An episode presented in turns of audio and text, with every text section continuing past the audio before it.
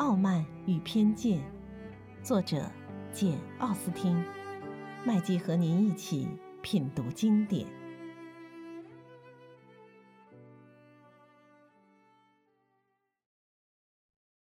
第四十九章。马车驶出镇子的时候，舅父说道：“我把这件事重新又想了一遍，伊丽莎白。说真的，经过认真考虑之后，我倒越发赞成你姐姐的看法。我觉得。”哪个青年人也不会对这样一位姑娘心怀叵测，她绝不是无亲无靠。再说，她就住在她的上校家里，因此我想还是往好里想。难道他以为他的亲友们不会挺身而出？他以为他如此冒犯了夫子的上校以后，民兵团对他还会客气吗？他绝不会痴情到铤而走险的地步。你真这样想吗？伊丽莎白大声嚷道，瞬时间脸上露出了喜色。嘎德纳太太说：“说实话，我也赞成你舅舅的看法。这么严重的事情，完全不顾体面、不顾尊严、不顾利害关系，他不会这么胆大妄为。我看威克姆不会这么坏。丽兹，难道你认为他完全不可救药？”居然会做出这种事吗？他也许不会不顾自己的利害关系，但是除此而外，我相信他全不在乎。但愿他能有所顾忌。不过我不敢抱这个奢望。如果真是那样，他们为什么不去苏格兰？首先，嘎德纳先生答道：“还没有完全证明他们没去苏格兰。”哦。他们打发走轻便马车，换上出租马车，这就可想而知了。再说，去巴内特的路上根本找不到他们的踪迹。那么，就假定他们在伦敦吧。嘎德纳太太说：“他们去那里，也许只是为了躲避一下，不会别有用心。他们俩不见得有多少钱，心里也许这样想：在伦敦结婚，虽然比不上去苏格兰结婚来的方便。”但要省俭些。可是为什么要这样偷偷摸摸？为什么怕人发觉？为什么要秘密结婚？哦，不不，这不可能！你从这样的信里看得出来，连他最要好的朋友也认为他绝不打算跟莉迪亚结婚。威克姆绝不会娶一个没有钱的女人，他绝不肯吃这个亏。莉迪亚除了年轻。健康、活泼之外，还有什么条件、什么诱人之处，可以让威克姆为他而放弃结婚致富的机会？说到他会不会因为担心这次不光彩的私奔使他在部队里丢了面子，而在行为上有所收敛，那我可无法判断了，因为我不知道这种行为会产生什么后果。至于你说威克姆不会铤而走险的另一条理由，恐怕也不大靠得住。莉迪亚没有兄弟为他挺身而出，威克姆又见我父亲生性懒惰，不管家事，便以为他遇到这类事也会跟人家做父亲的一样，尽量少管，尽量少操心。你认为莉迪亚会因为爱他而不顾一切，居然不结婚就同意跟他同居？卡德纳太太问道。伊丽莎白眼泪汪汪的答道：“说起来真是骇人听闻，一个人居然会怀疑自己的妹妹不顾体面、不顾贞操。不过我的确不知道怎么说才好。也许我冤枉了他，可他还很年轻，从来没人教他去考虑些重大问题。近半年以来，不，近一年以来，他光知道开心作乐。”图慕虚荣，家里也不管他，任他整天游游逛逛，放荡不羁，轻信盲从。自从某郡民兵团驻扎到梅林顿以后，他满脑子只想着谈情说爱，卖弄风骚，勾搭军官。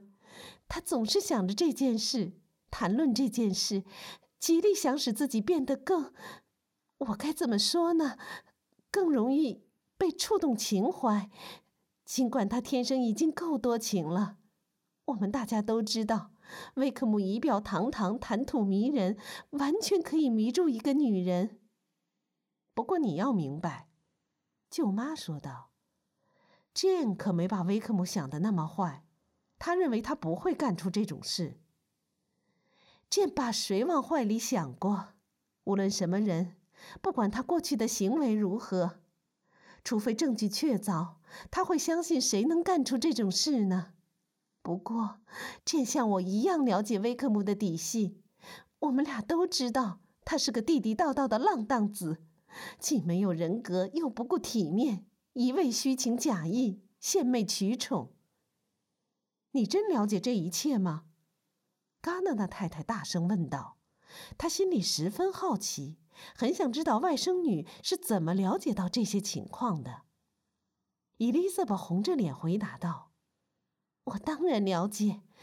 那天我跟你说过，他对达西先生的无耻行径，人家待他那么宽宏大量。”可你上次在朗伯恩亲耳听到他是怎么议论人家的，还有些事情我不便于说，也不值得说。他对彭伯利一家编造的谣言真是数不胜数。他那样编排达西小姐，我满以为她是一位高傲、冷漠、令人讨厌的小姐。然而维克姆他自己也知道，事实恰恰相反。他心里一定明白。大喜小姐就像我们看到的那样和蔼可亲，一点儿也不装模作样。难道莉迪亚就不知道这些情况？你和 Jane 好像很了解内情，她怎么会一无所知呢？哦，是啊，糟就糟在这里。我自己也是到了 Kent，跟达西先生和他的亲近菲兹威廉上校接触多了，才知道真相的。等我回到家里，某郡民兵团准备在一两周内离开 Mailington。我对 Jane 讲述了全部真情，但在那种情况下，Jane 和我都觉得不必向外声张，因为威克姆在附近一带深受好评。如果推翻众议，这会对谁有好处呢？即便决定让莉迪亚跟夫子的夫人一起走的时候，我也没有想到应该叫莉迪亚了解一下他的为人。我从没想到莉莉亚会上他的当，你可以相信，我万万没有想到会造成这种后果。这么说，民兵团调防到 Brighton 的时候，你还不知道他们已经在相好了呢？压根儿不知道。我记得，他们俩谁也没有流露出相爱的迹象。你应该知道。在我们这样一个家庭里，我们只要能看出一点点迹象，那是绝不会熟视无睹的。威克姆刚加入民兵团的时候，莉迪亚就很爱慕他了。不过我们大家都是那样，在那头两个月里，梅里特一带的姑娘个个都神魂颠倒地迷上了他。不过他对莉迪亚倒没有亲眼相加。因此，经过一阵疯疯癫癫的狂恋之后，莉迪亚终于对他死了心。倒是民兵团里的其他军官比较青睐他，于是他又喜欢上了他们。人们不难想象，他们一路上翻来覆去的谈论着这个令人关切的话题。然而，除了忧虑、希望和猜测之外，却又实在谈不出什么新花样来，因此难免扯到别的话题上。但是没说几句，便又扯回到原来的话题上。伊丽莎白脑子里总是摆脱不开这件事，她为这事痛心入骨，自怨自艾，一刻也安不下心来，一刻也忘却不了。他们只管火速赶路，途中宿了一夜，第二天吃晚饭的时候便赶到了朗伯恩。伊丽莎白感到欣慰的是，Jane 不用焦灼不安的左等右等了。他们进了围场。嘎达那舅父的孩子们一见来了一辆马车，便赶到台阶上站着。当马车驶到门口，孩子们一个个惊喜焦急，眉开眼笑，情不自禁地又蹦又跳。这是几位游客归来最先受到的热诚而令人愉悦的欢迎。伊丽莎白跳下马车，匆匆忙忙地吻了一下每个孩子，便赶忙奔进门厅。Jane 恰好从母亲房里跑下楼梯，在那里迎接她。伊丽莎白亲热地拥抱着 Jane，姐妹俩热泪盈眶。伊丽莎白迫不及待地问姐姐：“有没有打听到私奔者的下落？”Jane 答道：“还没有，不过舅舅来了，我想事情就好办了。爸爸进城去了吗？是的，他是星期二走的。我信里告诉过你了。常收到他来信吗？只收到一次。他星期三给我写了一封短信，说他已经平安抵达，并把他的地址告诉了我。这是我特意要求他写的。除此之外，他只说等有了重要消息再写信来。妈妈好吗？家里人都好吗？我看妈妈还算好，不过精神上受到很大打击。她在楼上看到你们大家，一定会非常高兴。她还不肯走出梳妆室。谢天谢地，，Mary 和 Kitty 都挺好。可你呢？你好吗？你脸色苍白，你可担了多少心啊？伊丽莎白大声问道。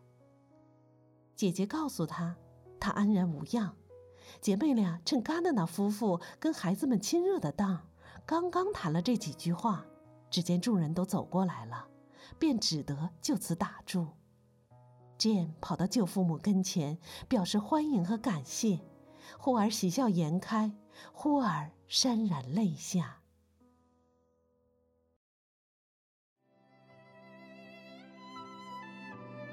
品读经典，体味人生。欢迎订阅收听。